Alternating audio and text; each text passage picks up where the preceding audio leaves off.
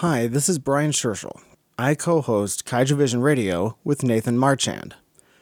We only have one week remaining until the release of our first episode next Wednesday, so as the final preparation for beginning our show, I'll tell you why it's the perfect time to create a Godzilla podcast. I have a master's degree in public administration and I studied international affairs and comparative politics. Many of the Godzilla movies express the Japanese national spirit in one way or another, whether on economic, social, or political subjects, and discussing these films is an incredibly interesting way to look at Japan. In my opinion, it's too easy to discuss Godzilla without discussing Japan.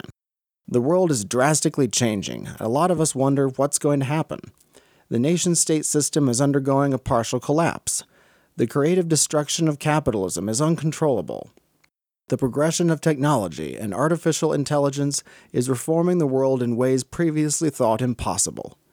The advancement of genetics will assuredly change the course of history. The world as we know it is collapsing and rebuilding itself, and there is constant death and rebirth.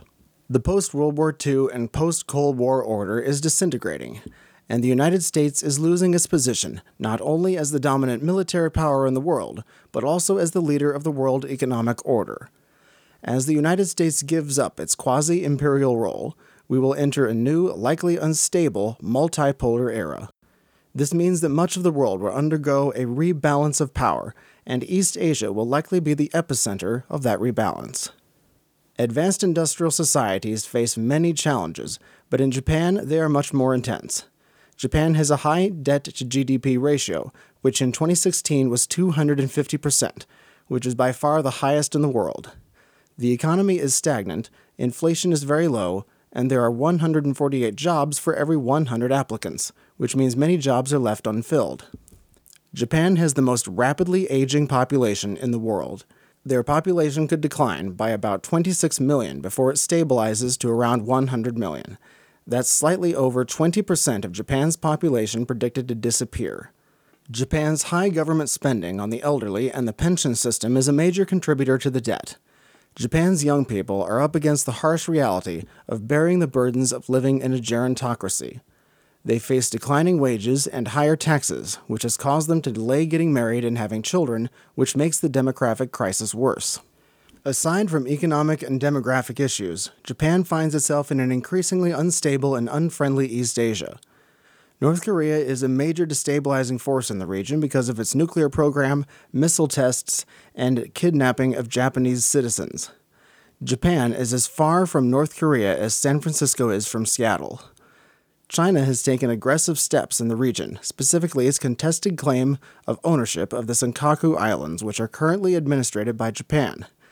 The number of air defense incidents between Japan and foreign aircraft has rapidly increased in recent years. China has also established the Nine Dash Line, which is the demarcation line of its claim to nearly all of the South China Sea as its exclusive national territory, including the Paracel Islands and the Spratly Islands. China has ignored a 2016 decision by a UN constituted arbitral tribunal which declared their claim invalid. China has recently established bases on multiple islands in the Spratlys with surface to air missiles, long runways, and fortifications. The rise of China is one of the biggest forces of change in the world at this time. There are many pressures on Japan to increase its military power. These include the pressure of the perceived threat of China, the pressure exerted by the United States to be a more equal partner in the US Japan alliance because of its own debt and the shrinking of its quasi empire, and the pressure of Prime Minister Abe's party to strengthen the Japanese military. However, some Japanese citizens are weary of war and want the government to concentrate on the economy instead of constitutional revisions. In addition, some Japanese, particularly Okinawans, want U.S. forces to leave Japan, but at the same time, Japan remains almost entirely dependent on the U.S. for defense. What I find even more interesting is that Japan has built up a huge amount of soft power.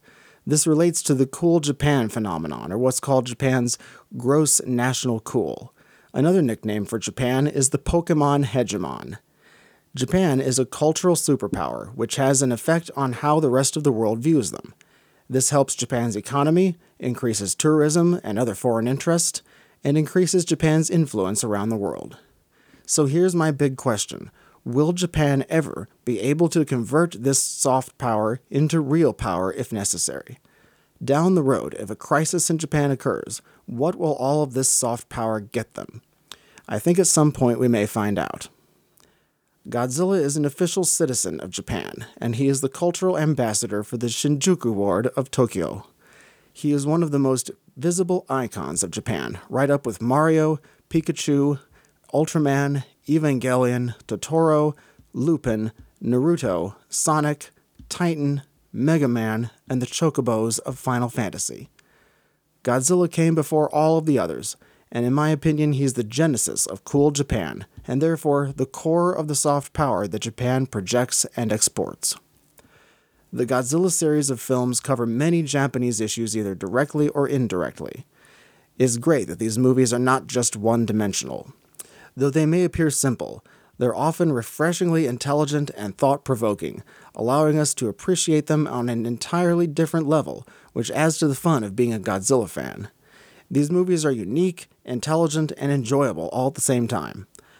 As Japan and the rest of the world move forward into an uncertain and very challenging future, the Godzilla movies tell much about where Japan was in the past and where Japan is today. Next Wednesday, September 20th at noon Eastern, Nate and I will release the first episode of Kaiju Vision Radio. Join us as we appreciate these truly special movies in every way that we can.